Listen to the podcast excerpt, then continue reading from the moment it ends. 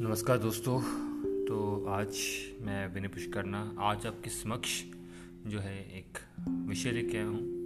जैसे कि आप सब देख पा रहे होंगे कि बहुत सारे महानगरों में प्रदूषण का बहुत बड़ा प्रकोप चल रहा है। महानगरों में प्रदूषण के कारण बहुत सारी समस्याएँ जो है, वो आ रही हैं। तो आज का विषय उसी प्रदूषण में बचाव के लिए, एक उपाय के ऊपर है। तो आज जानते हैं किस विषय के बारे में बात कर रहे हैं। प्रदूषण से बचाए, बचाव के लिए योग। वायु प्रदूषण लोगों के लिए बहुत बड़ी मुसीबत बन रहा है। इस खराब वायु में लोग कई परेशानियों का समस्या, परेशानियों का सामना कर रहे हैं, समस्याओं का सामना कर रहे हैं। इसे उसी प्रकार से समझ सकते हैं जैसे आपके स्वास्थ्य तो लो और बहुत गंदगी की जो सांस के साथ गंदगी चली जा रही है, उसके जो हार्म मिल रहे हैं, उसके लिए।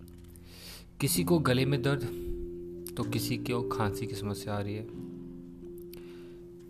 अगर हम बात करें दिल्ली की तो दिल्ली और आसपास के इलाकों में बढ़ता हुआ वायु प्रदूषण लोगों के लिए मुसीबत बनता जा रहा है। इस खराब वायु में लोग कई परेशानियों का जो सामना कर रहे हैं। किसी को गले में दर्द किसी को खांसी की समस्या आ रही है। ऐसे में इस प्रदूषण से बचने का तरीका है योग। योग शरीर को कई तरह की परेशानियों से दूर रखने में मदद करता है। साथ ही कई बीमारियों से छुटकारा भी दिलवाता है। योग करने से नाड़ियाँ शुद्ध हो जाती हैं, जिससे शरीर में जमी खराब चीज़ें बाहर आती हैं। ऐसे में आप इन योग और प्राणायाम के माध्यम से वायु प्रदूषण से अपना बचाव कर सकते हैं। सर्वप्रथम हम बात करेंगे अनुलोम विलोम की। अनुलोम विलोम प्राणायाम करने के लिए नाक क्या एक छिद्र से श्वास खींचें, दूसरी तरफ़ से निकालें। इसमें श्वास की एक प्रक्रिया रहेगी। श्वास खींचने के बाद रोकना और श्वास छोड़ने के बाद रोकना, जिसको हम जो अंतर्कुंभक और भारी कुंभक भी कहते हैं। कुंभक एक प्रक्रिया है। मोस्टली बहुत सारे लोग कुंभक को छोड़ जाते हैं, भूल जाते हैं। तो इसका ध्यान रखना है। इसी तरह से दोनों साइड से करना होता है। और रोज़ इसका जो जो प्राणायाम है। चार से पाँच मिनट पाँच मिनट आपको ज़रूर करना है। इससे फेफड़ों की शक्ति बढ़ती है और नाड़ियाँ शुद्ध हो जाती हैं। अब इसके फ़ायदे तो मैंने आपको बता ही दिए। अनुलोम विलोम प्राणायाम करने से शरीर के अंदर जल्दी कोई बीमारी नहीं लगती। तनाव और डिप्रेशन से दूर रहते हैं। अनुलोम विलोम करने से दिल भी सेहतमंद बनता है। अनुलोम विलोम करने से वज़न भी घट सकता है। पंचतंत्र सही रखने में जो पाचन तंत्र है हमारा तो पाचन तंत्र को सही रखने में मददगार होता है अनुलोम विलोम तो ये था अनुलोम विलोम अगर दूसरी बात करें तो कपालभाति। कपालभाति प्राणायाम करने से, करने के लिए सबसे पहले आपको जो है पालथी लगा के बैठना है। कपाल पे प्राणायाम करने के लिए श्वास को अंदर की ओर खींचना और श्वास को नाक से बाहर फेंकना है। इस प्रकार, इस तरह से इसे तेज तेज करना है कि कपालभाति प्राणायाम करने से आपका मन शांत हो जाए, खून की शुद्धि हो और खून में ऑक्सीजन की मात्रा बढ़ जाए। इस प्रकार से ये कपालभाति प्राणायाम कर सकते हैं। इसके लाभ आपके रहेंगे। फेफड़े मज़बूत होंगे। चेहरों से झुरियाँ खत्म हो जाएँगी। आँखों के लिए फ़ायदेमंद होता है कपालभाति प्राणायाम। शरीर में चर्बी कम करता है कपालभाति प्राणायाम। कवच, गैस, एसिडिटी की समस्याओं के लिए लाभकारी एक प्राणायाम है कपालभाति इसके बाद भस्त्रिका प्राणायाम की बात करते हैं तो भस्त्रिका प्राणायाम का अर्थ होता है धोंकनी। का प्राणायाम को तेज़ी से करना होता है। इस आसन को करने से पेट की चर्बी खत्म होने लग जाती है और फेफड़ों को मजबूती मिलती है। भस्त्रिका प्राणायाम के कई कारगर जो है, इसके लाभ मिलते हैं। सबसे चर्बी को कम करता है। भस्त्रिका प्राणायाम करने से पेट की चर्बी कम हो जाती है। इसके लिए रोज़ाना इस आसन को करना चाहिए। भूख बढ़ाने के लिए मददगार होता है। इससे करने से भूख बढ़ा, भूख में बढ़ावा होता है। नाड़ी प्रवाह में उत्तम होता है। ये प्राणायाम नाड़ी जो प्रवाह होता है हमारे शरीर के अंदर, को शुद्ध कर देता है। कुंडलिनी जागरण के लिए सहायक होता है। ये तीन ग्रंथियों ब्रह्म ग्रंथि ब्रह्म ग्रंथि, विष्णु ग्रंथि और रुद्र ग्रंथि को तोड़ने के लिए प्राण को सक्षम बनाता है।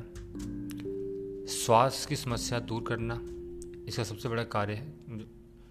हमारे शरीर के अंदर श्वास की समस्या होती है, उसको ठीक करता है। और मैं आशा करता हूँ मेरे द्वारा दी गई जानकारी आपको स्पष्ट होगी और आप इसी प्रकार से जो भी महानगरों में रह रहे हैं, जहाँ जो प्रदूषण बहुत चरम सीमा पर बढ़ रहा है वो इन जो छोटे छोटे मैं आपको प्राणायाम बताए हैं, योग के छोटे छोटे प्राणायाम बताए हैं आपको, इनकी केवल और केवल पाँच से दस मिनट के ही आपके जो प्रैक्टिस से, आपके इसका प्राणायाम करने से जो आपका शरीर, उस शरीर के अंदर जो आपकी क्षमता है, उसको बढ़ावा देंगे और क्षमता बढ़ने से आप कई रोगों से बच सकेंगे। तो इसी के साथ मैं अपनी वाणी को विराम देता हूँ। जल्द ही मैं आपको एक और ऐसे ही स्वास्थ्यवर्धक जो टॉपिक लेके आपके समक्ष होऊँगा।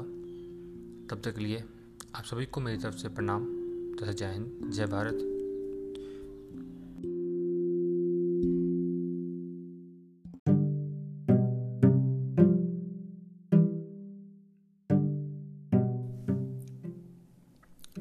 सभी भाई बहनों को मेरा प्रणाम, मैं विनय पुष्करना आज आपके समक्ष जो प्रस्तुत करने जा रहा हूँ, ये योग का एक ज्ञान है। योग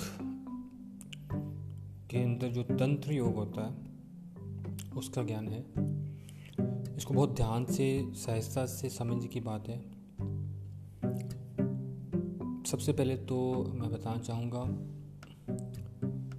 कि जो हमारा कुंडलिनी योग होता है वो आधारित होता है हमारे शरीर के अंदर विद्यमान जो मेरुदंड होता है, उसके अंदर विद्यमान सुषमना ईड़ा और पिंगला तीन नाड़ियों पर आधारित होता है। परंतु उस डीप लेवल पर जाने से पहले जो हमें चीज़ों को ज्ञान चाहिए होता है, जिन चीज़ों का, उन चीज़ों का ज्ञान हमें प्राप्त हो नहीं पाता। जैसे छोटी सी मैं आपको बातें बताने जा रहा हूँ छोटी छोटी बातें बताऊँगा। पहले तो बात करते हैं हम मेरुदंड की। तो मेरुदंड जो है, वो थर्टी थ्री जो है अस्थि खंडों से बना होता है। तैतीस अस्थि खंडों से बना होता है मेरुदंड और ये मेरुदंड जो तैतीस खंडों में बना, खंड अस्थि खंडों से बना होता है, इसको अगर ध्यान से हम रिलेट करें तो हमारे वेदों और उपनिषदों के जो हमें सिखाया है, पढ़ाया है, जो उसके माध्यम से ज्ञान हमें दिया जाता है, उसमें तेती कोटि देवताओं की बात ज़रूर होती है। तेती कोटि। अब ये तेती अस्थिखंड और तेती कोटि का आपस में क्या रिलेशन है, वो तो मैं आपको बाद में समझाऊँगा। पहले बात करते हैं तेती कोटि देव देवताओं की जो बात चलती है कुछ लोग इसको एक गलत दिशा में ले जाते हैं तैतीस करोड़ देवी देवताओं को बना देते हैं। जबकि जो तैतीस कोटि का अर्थ है तैतीस प्रकार के जो वो है, देवी देवता होते हैं तैतीस कोटि का अर्थ होता है कोटि प्रकार। अब आपको गिनवा भी देता हूँ कि ये तैतीस कोटि के देवी देवता हैं कौन। सबसे पहले तो होता है एक प्रजापति। एक प्रजापति होता है, एक ही इंद्र होता है। एक प्रजापति, एक इंद्र, आठ जो होते हैं, अष्टवसु होते हैं। अठवसु जो होते हैं, वो आठ होते हैं। आदित्य जो होते हैं, वो बारह होते हैं। द्वादश आदित्य होते हैं और रुद्र जो होते हैं, वो एकादश भाव ग्यारह रुद्र होते हैं। इनको अगर कैलकुलेट करें हम तो फिर से बताता हूँ आपको, एक प्रजापत, एक इंद्र, आठ आठ जो वसु, बारह आदित्य और ग्यारह रुद्र। जिसको आपस में हम कैलकुलेट करें तो बारह, आठ, बीस बीस और ग्यारह जो हमारे बन जाते हैं, इक्कीस और बीस और ग्यारह हो गए, इकतीस। और इकतीस के साथ एक प्रजापत और एक रुद्र मिलाकर तैतीस हो गए। तो ये तैतीस कोटि, तैतीस प्रकार की जो देवी देवताएँ हैं उनकी बात हो रही है और इनका मेरुदंड जो है हमारा बना है, वो इसी प्रकार से बना है। मेरुदंड के अंदर भी जो डिविजन्स हो रखी हैं, इसी प्रकार से डिविजन्स हो रखी हैं। हर व्यक्ति के जो आदित्य है, रुद्र है, वसु है, इंद्र है, प्रजापत है, जो इनका रोल है, वो सारे रोल हमारे शरीर के अंदर भी चलते हैं। फॉर एग्ज़ाम्पल हम कुंडली योग की एक एग्ज़ाम्पल ले लेते हैं। तो कुंडली योग के अंदर जो मूलाधार चक्र है, मूल आधार चक्र उसके स्वामी हम जो जो है, उसको गणेश से हम लगाते हैं। और गणेश का कार्य होता है विघ्न हरता, मंगल करता। तो विघ्न को हटाना, मंगल कर्ण करना, उसका जो, उसके गुण हैं, वो मूलाधार चक्र के अंदर भी हैं। मूलाधार चक्र जो होता है हमारा, वो भी एलिमिनेशन बॉडी के अंदर शुद्धि करने के काम करता है। जो हमारे शरीर के अंदर रुकावटें होती हैं, उसको दूर करता है। तो इस प्रकार से वहाँ के जो स्वामी जो कहा जाता है वो गणेश कहा जाता है। ऐसे ही मूलाधार से ऊपर चले जाते हैं स्वादिष्टान स्वादिष्टान जो चक्र है वो उनके जो आ, कहा जाता है स्वामी वो ब्रह्म ब्रह्म ब्रह्मा जो कहा जाता है जिसका कार्य होता है उत्सर्जन करना और जीवा जो है अपना उत्पन्न करने। तो स्वाधीन चक्र उसी कार्य में काम करता है। तो इसी प्रकार से जो हमारी मेरुदंड है, उसके अंदर ही ये जो है तैतीस प्रकार के जो है वो अस्थि खंड होते हैं, जो एक तैतीस कोटि के जो देवी देवताओं के प्रकार हैं, तैतीस प्रकार के जो देवी देवता हैं, उन्हीं के प्रकार ये काम करते हैं। इसको थोड़ा सा और थोड़ा आगे ले जाऊँगा तो अंदर हमारे छोटे छोटे जो है, दो नाड़ियाँ भी होती हैं। अगर हम नाड़ियों की बात करें तो नाड़ियाँ तो हमारे शरीर में बहुत हैं। अगर छोटी सी बात भी लेके चलें तो केवल नाभि के ऊपर, नाभि के ऊपर की जो होता है हमारा हिस्सा, उसमें ही तिहत्तर हज़ार नाड़ियाँ हैं। और इन शक्ति, इन नाड़ियों के में सर्प के समान सोए होती रहती हैं जो नाड़ियाँ होती हैं इसमें शक्ति होती है, पर सर्प के समान सोई रहती है। इन शक्ति केंद्र से दस नाड़ियाँ ऊपर की ओर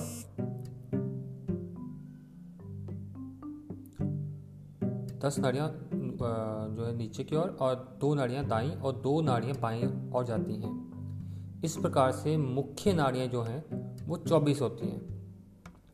अब चौबीस जो नाड़ियाँ हैं उनमें से भी दस नाड़ियाँ जो हैं बहुत प्रमुख होती हैं। अब उन दस नाड़ियों के बारे में आपको थोड़ा सा ज्ञान देना चाहूँगा। पहली नाड़ी होती है ईड़ा।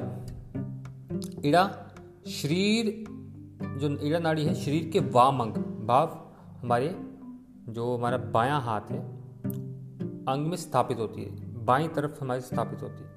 पिंगला पिंगला नाड़ी शरीर के दक्षिण भाग दक्षिण भाग भाग हमारे राइट हैंड साइड और स्थापित होती है। सुषमना सुषमना नाड़ी शरीर के मध्य भाग में स्थापित होती है। गांधारी गांधारी नाड़ी वाम नेत्र में निवास करती है। वाम नेत्र भाव लेफ़्ट आपके आई साइड में। हस्त जिहा। हस्त जिहा आपकी नाड़ी जो है, वो दाएँ नेत्र में निवास करती है। पूषा। पूषा नाड़ी दाएँ कान में निवास करती है। यशा। यशा नाड़ी आपके बाएँ कान में निवास करती है। वयुषा मुख में और कुहू लिंग प्रदेश में निवास करती है। शंकणी गुड़ा, जो गुदा द्वार होता है हमारा, गुदा प्रदेश होता है, वहाँ निवास करती है। ये दस नाड़ियाँ बहुत ही प्रमुख हैं। जिनके बारे में धीरे धीरे मैं आपको सारी चीज़ों को बताता जाऊँगा। ये नाड़ियाँ कैसे प्रकार के काम करती हैं, जो मैंने अस्थखंड बताए हैं, अस्थि खंड बताए हैं, वो किस प्रकार से कार्य करते हैं, ये सारी चीज़ों के बारे में आपको पूरी जानकारी दूँगा। आज के लिए जो आज मैंने आपको बेसिकली रखा था छोटा सा सेशन जो आज ये पॉडकास्ट ये आपको इस प्रकार बताने के लिए रखा था कि अगर हम अपने आप के शरीर के अंदर भी हम अपने जो परमात्मा को ढूँढने अगर चलें तो बहुत सारी चीज़ें हमारे शरीर के अंदर ही आपको मिल जाएँगी। तभी कहते हैं कि ईश्वर आपके अंदर है। तो ईश्वर और हर प्रकार की जो आप आपके शरीर के अंदर विद्यमान नाड़ियाँ शक्तियाँ हैं, उनको जानने की आवश्यकता है और ये जो तंत्र योग है, वो इन्हीं नाड़ियों को, इन्हीं शक्तियों को, इन्हीं जो पावर्स होती हैं, जो उनको आप तक पहुँचाता है, आपको समझाता है और इसका सही तरीके से इस्तेमाल करना सिखाता है। तो धीरे धीरे मैं आपको इसी विषय में और भी चीज़ें आपके समक्ष लेके आऊँगा। तब तक के लिए मैं अपनी वाणी को विराम देता हूँ और आशा करता हूँ मेरे द्वारा दी गई जानकारी को आप समझेंगे और इस जानकारी स्पष्ट होगी। इसी के साथ मैं अपनी वाणी को विराम देता हूँ। जय हिंद, जय भारत।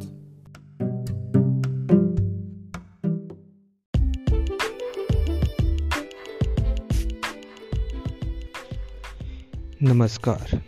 मैं आपका अपना विनय पुष्करना आज पुनः इस हमारे रेडियो के ऊपर उपलब्ध हुआ हूँ। और आज का विषय जो है, वो है बहुत ही जानकारी देने वाला किस प्रकार से योग शिक्षकों को उनका बनता न्याय मिल सकता है? तो सभी भाई बहनों को एवं पुण्य आत्माओं को मेरा से हृदय प्रणाम।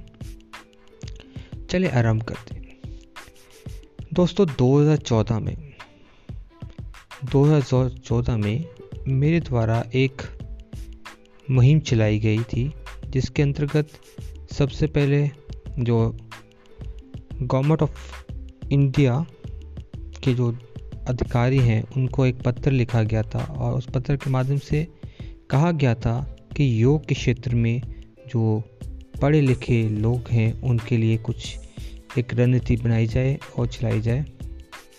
उसके उपरांत जो उस समय के मौजूदा डायरेक्टर थे,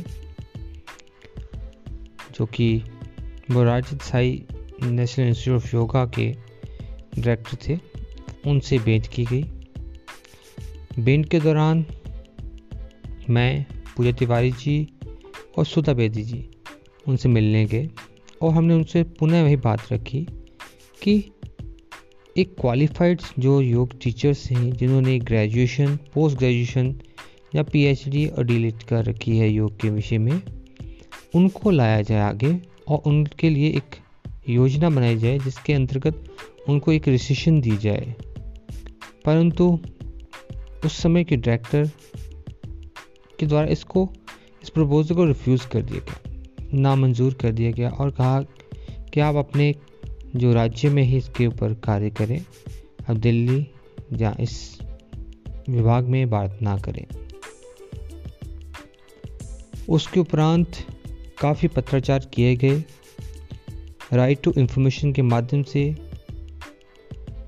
सरकारी अधिकारियों के, उनके पीओए के जो एडवाइज़र्स हैं, उन सभी से वार्तालाप की गई और किसी भी जो वार्तालाप के अंदर जो सेटिस्फैक्टरी होते हैं, उत्तर वो नहीं दिए गए। एक विभाग से दूसरे विभाग दूसरे विभाग से तीसरे विभाग तीसरे विभाग से फिर पहले विभाग इसे ही घुमाते रहे। और उत्तर किसी ने नहीं दिया। योग के विषय में मुख्यतः देखा जाए तो कार्य करने वाले Morarji Desai institute of yoga ने योगा जो है, वो है। Central council of yoga naturopathy वो है। आयुष विभाग है। ये तीन ही कार्यालय जो है योग को अभी तक जो डील करते हैं, उसके अंदर कार्य करते हैं। और तीनों ही कार्यालयों के जो आरटीआई, जो राइट ऑफ़ इंफॉर्मेशन एक्ट है, उसके अंतर्गत इनसे जानकारी मांगी तो ये एक दूसरे को घुमाते ही रहे, जबकि तीनों ही जो है आयुष मंत्रालय के अंदर है। परंतु फिर भी ये तीनों ही घुमाते रहे। Central council of naturopathy central council of yoga naturopathy जो है, उनके द्वारा किसी प्रकार का कोई उत्तर नहीं दिया गया।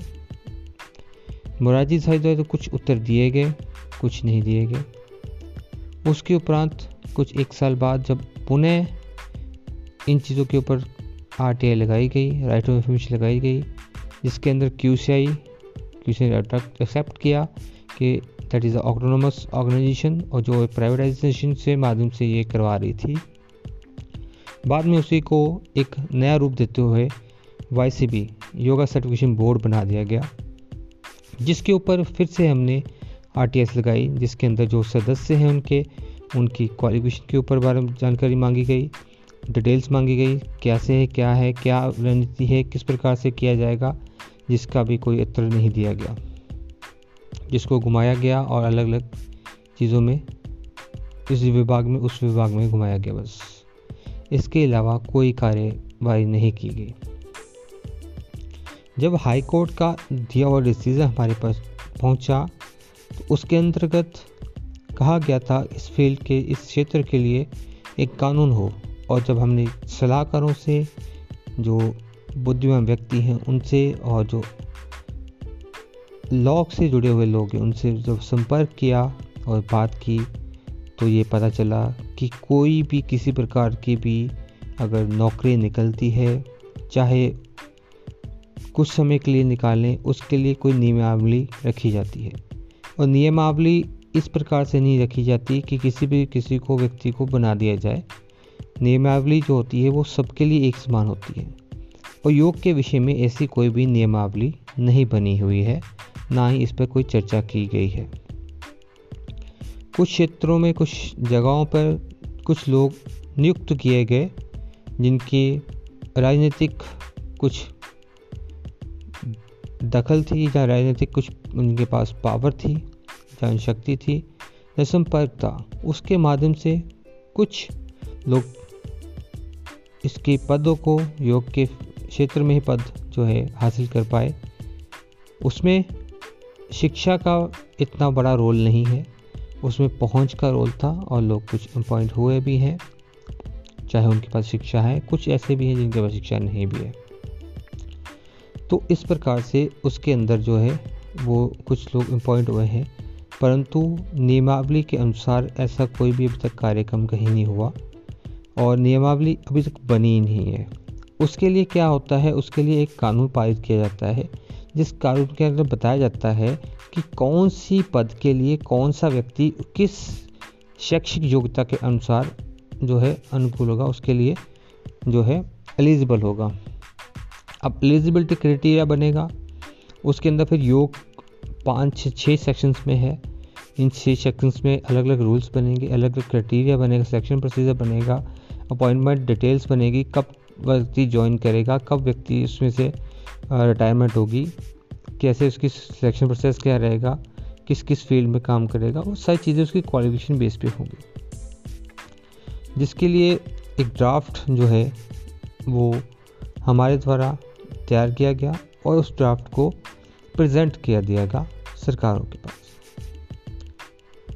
परंतु सरकारें जो है, वो अभी भी उसके ऊपर जो है, वो उस विषय को उठा नहीं रही कई कारण हो सकते हैं इसके पीछे। एक कारण ये भी हो सकता है, क्योंकि हमने देखा है वाई में बहुत सारे लोग ऐसे हैं, जिनकी योग से पीछे बैकग्राउंड नहीं है, कोई एजुकेशन क्वालिफिकेशन नहीं है, और वो उसकी कमेटीज के अंदर बैठे हुए हैं। तो हो सकता है कि कुछ ऐसे जो धुरंधर बैठे हों, जो ऐसे व्यापारी बैठे हों, जो योग के फ़ील्ड को अपने अंदर कैप्चर करने जाते हैं, अपने होल्ड रखना चाहते हैं उनके ऊपर और सरकार उनको मदद कर रही हो। ये भी हो सकता है। ये भी हो सकता है कि कुछ लोगों की मंशा ये है कि योग का जो स्तर है वो इतना गिर जाए ताकि दो दूसरी एलोपैथी मेडिसिन से उसको, उसका व्यापार जो है वो जो है उसको नुकसान ना पहुँचे। तो ये भी हो सकता है क्योंकि किसी भी एक सिस्टम को अगर नीचा दिखाया जा रहा है उसके अंदर जानबूझकर क्वालिफिकेशन क्वालिफाइड पर्सनस को हटा के उनकी जगह पर कुछ और लोगों को अपॉइंट किया जा रहा है उनको और लोगों को घुसाया जा रहा है जो उस क्वालिफिकेशन से बहुत नीचे के स्तर पे आते हैं और उनको जानबूझ के घुसाया जा, जा रहा है। तो ज़रूर इसके पीछे कोई ना कोई साजिश हो सकती है, इसके पीछे कोई ना कोई स्वार्थ हो सकता है। और वो स्वार्थ और साजिश का पर्दाफाश तभी होगा जब योग के अंदर, योग के शिक्षित, जो योग शिक्षक हैं, उनकी शैक्षिक योग्यता के अनुसार अनुरूप जो एक पूरा कानून बनाया जाए। बहुत सारी संस्थाएँ ऐसी हैं जो इस विषय को लेकर बात नहीं करेंगे। क्योंकि कहीं ना कहीं उनको किसी न किसी रूप से वाईसीबी से कोई फ़ायदा मिल रहा है। जहाँ वाई से जुड़े और पी से फ़ायदा मिल रहा है उनको, चाहे उनको किसी को सौ रुपये सरकार को दे के पाँच हज़ार का कोर्स करवाने में फ़ायदा मिल रहा है, चाहे उसको किसी ट्रेनिंग से फ़ायदा मिल रहा है। तो अलग अलग स्वार्थों के कारण जो संस्थाएँ जो काम कर रही हैं इस प्रयोजन के साथ। और ये संस्थाएँ नहीं चाहती कि ऐसा कुछ हो जिसमें कानून बने और जो अनक्वालिफाइड पर्सन से वो हट जाएँ। जिससे इनका एक बिज़नेस बिज़नेस जो है, जो इनका व्यापार है वो ठप हो सकता है। इसीलिए ये अलग अलग हथकंडे चलाते हैं, योग शिक्षकों को बरगलाते हैं अलग अलग दिशाओं में घुमा देते हैं, हम नौकरी दिला देंगे, कुछ संस्थाएँ कहती हैं हम नौकरी दिला देंगे। कुछ संस्थाएँ कहती हैं, हम जाके सीएम का ऑफ़िस का घेराव करेंगे और वहाँ पे जाके नौकरी मांगेंगे। कुछ संस्थाएँ बहुत सालों से इसी चीज़ के लिए लड़ रही हैं जगह जगह पर जाके वो धरना प्रदर्शन करते हैं। कुछ संस्थाएँ जो वाई सी बीस के साथ मिल के पी आर सी लाकर लोगों को गुमराह करती जा रही हैं। कुछ संस्थाएँ अलग अलग इंस्टीट्यूट खोल के किसी का टाइप करके वहाँ से अलग कोर्सेज करा रही हैं वाई सी बी के और इंस्ट्रक्टर्स के।